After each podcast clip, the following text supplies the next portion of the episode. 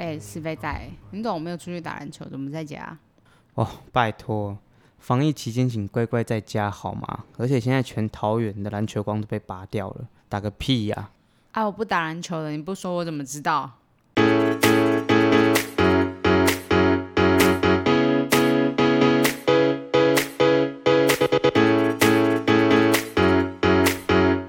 你不说，我不说，谁知道？欢迎收听，你不说，我怎知道？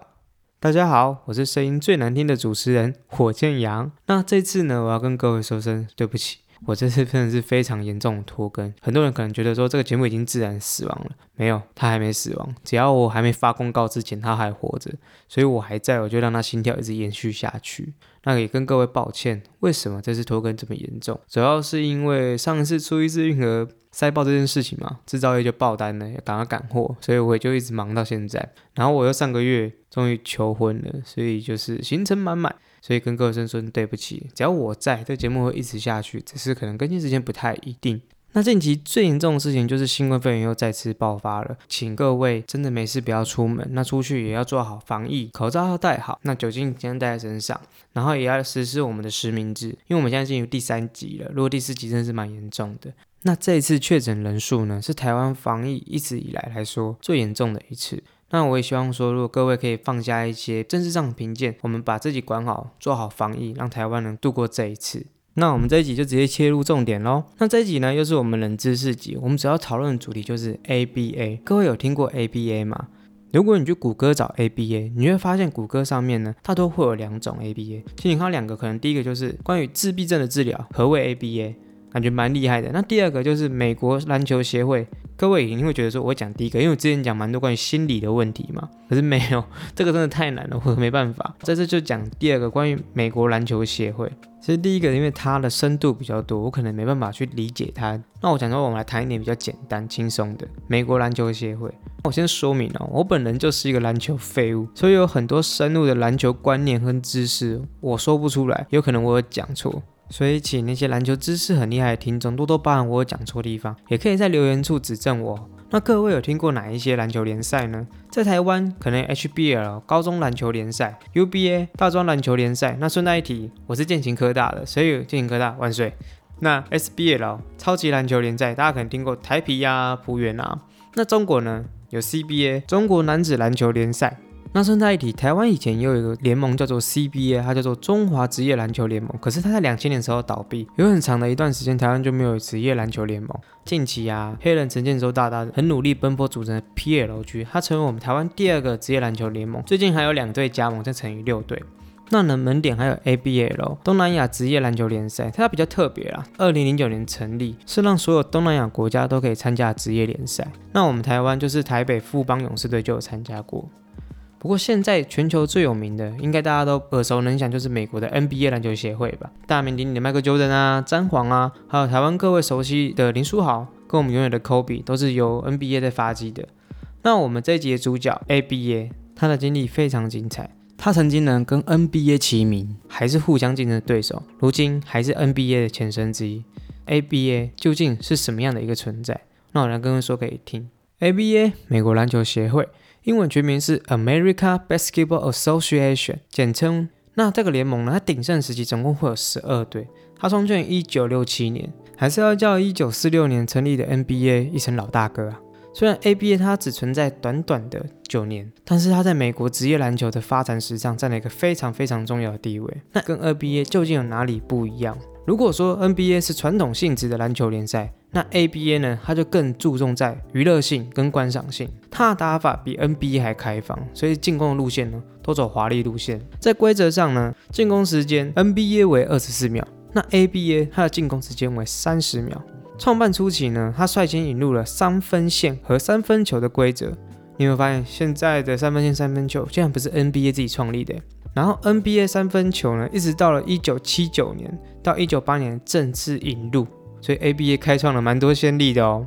那除了规则外呢，ABA 联盟采用的球又跟人家不一样。NBA 大家可能看到都是红褐色的篮球，这是我们一般看见的篮球。可是 ABA 不同，ABA 的话它是用红蓝白色组成的彩色球，所以有时候你看到一些篮球长得比较特殊，其实它就是 A ABA 以这个颜色为主。那 ABA 的这些特点，其实曾经就吸引了很多的球迷，因为它进攻很华丽啊。大家喜欢看华丽的嘛？那当时 ABA 联盟的第一任主席是湖人队传奇球星乔治麦肯，他是 NBA 的第一个超级巨星，也正是他将三分线正式带入篮球场。哦，所以 ABA、NBA 都有他，所以三分线带进去应该是不过分嘛？那为什么这么牛，可以跟当时 NBA 并肩，就是互相像割头一样互相竞争的联盟，在一九七六年被 NBA 并购呢？那其实 ABA 一直缺乏就是电视转播的合同，还有他之前留下蛮多财政损失。这其实宣告了一件事，就是 ABA 作为一个独立自我运转的联盟，它要面临它最后的末日。最后在一九七六年被协议并购至它最大的对手 NBA 之下。那 NBA 本身就是一个财政经济非常成熟而稳健的联盟嘛。那各位一定好奇说，NBA 联盟应该是巴不得 ABA 快倒啊，为什么反而选择去收购可能有多烂账产生的 ABA 呢？我们都知道，ABA 一直和 NBA 处于一个竞争关系，所以两个联盟呢常常会发生争夺球员啊，或是裁判方面闹得不可开交的问题。那由于 ABA 联盟更注重娱乐性，很容易获得观众的喜爱，很大程度瓜分了 NBA 的市场。ABA 的强势崛起带给 NBA 很大的压力。你看着白花花的钞票被别人赚走，那些球队老板当然坐不住啊，所以他们就以退出联盟相逼来要求 NBA 去并购 ABA。在一九七零年，NBA 董事会通过决议，决定。收购 ABA，虽然整个收购过程很不顺利，但两个联盟合并是大家所希望、所要求的。球队的老板想合并，球队的球员想合并，联盟官员想合并，球迷也希望干脆合并在一起。就连作为职业篮球人才供给平台的大学篮球界，他们也希望 ABA 跟 NBA 赶快合并。后来另一方面，ABA 后期真的陷入了财务麻烦，让合并最有利条件而进行。那在一九七六年六月，双方终于正式合并。那不过，ABA 在一九七六年的最后一个赛季，他们首次举办了全明星赛灌篮大赛，所以它成为了灌篮大赛的鼻祖。位。那 NBA 的灌篮大赛是合并后的一九八四年才开始举办的。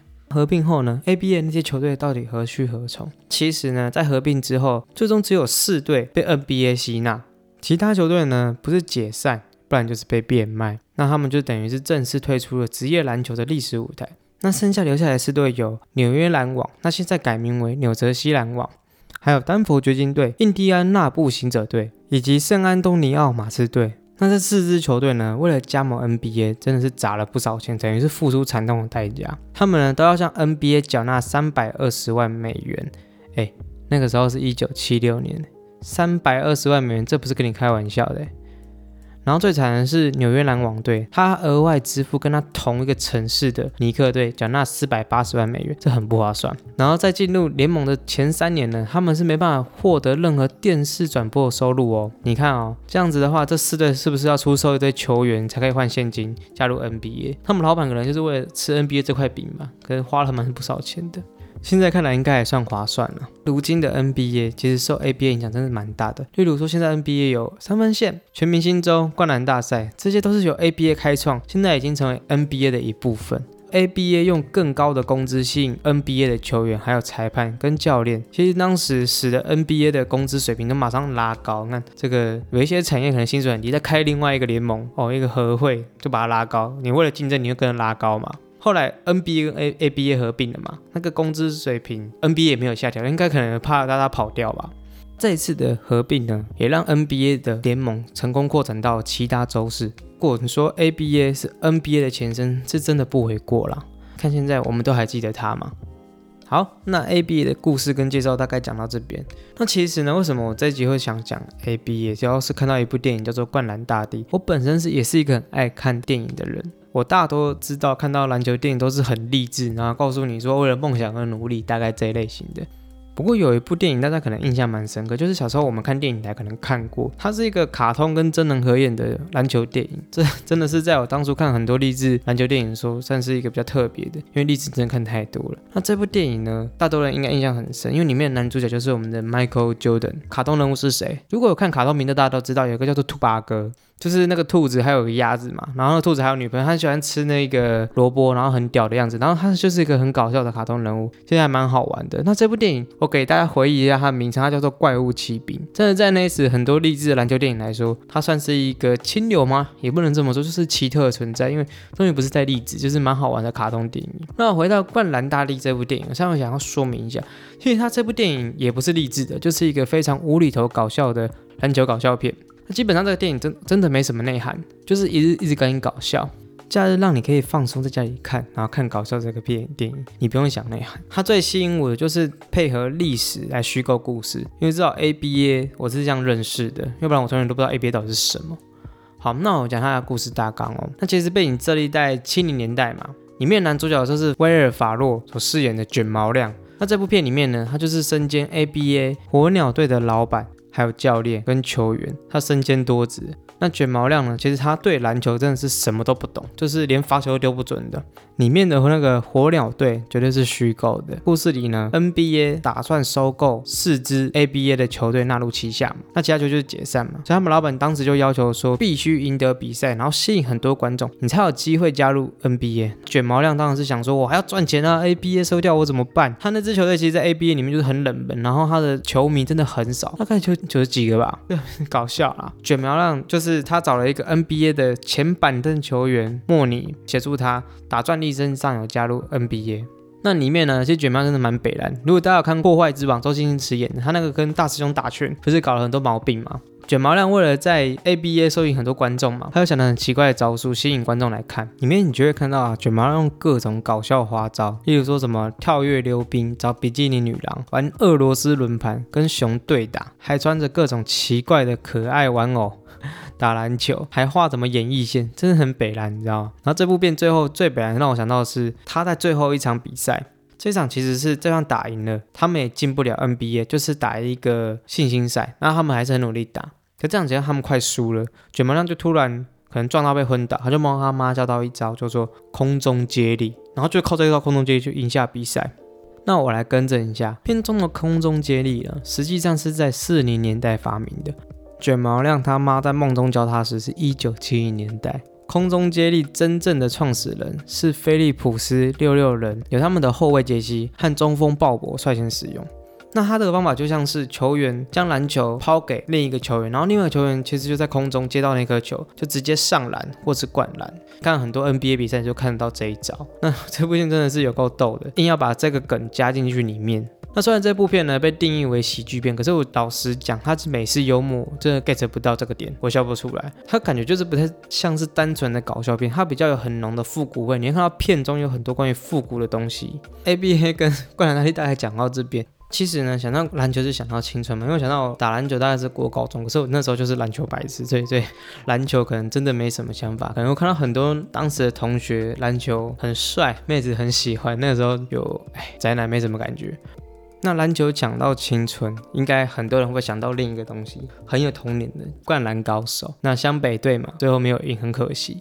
不过《灌篮高手》的作者井上玄，他我发现他真的很喜欢篮球题材。他其实后来的作品啊，有很多关于篮球的。他有一部叫做《零秒出手》，那他就在描写篮球，叫做《宇宙联盟》，已经找到科幻路线了。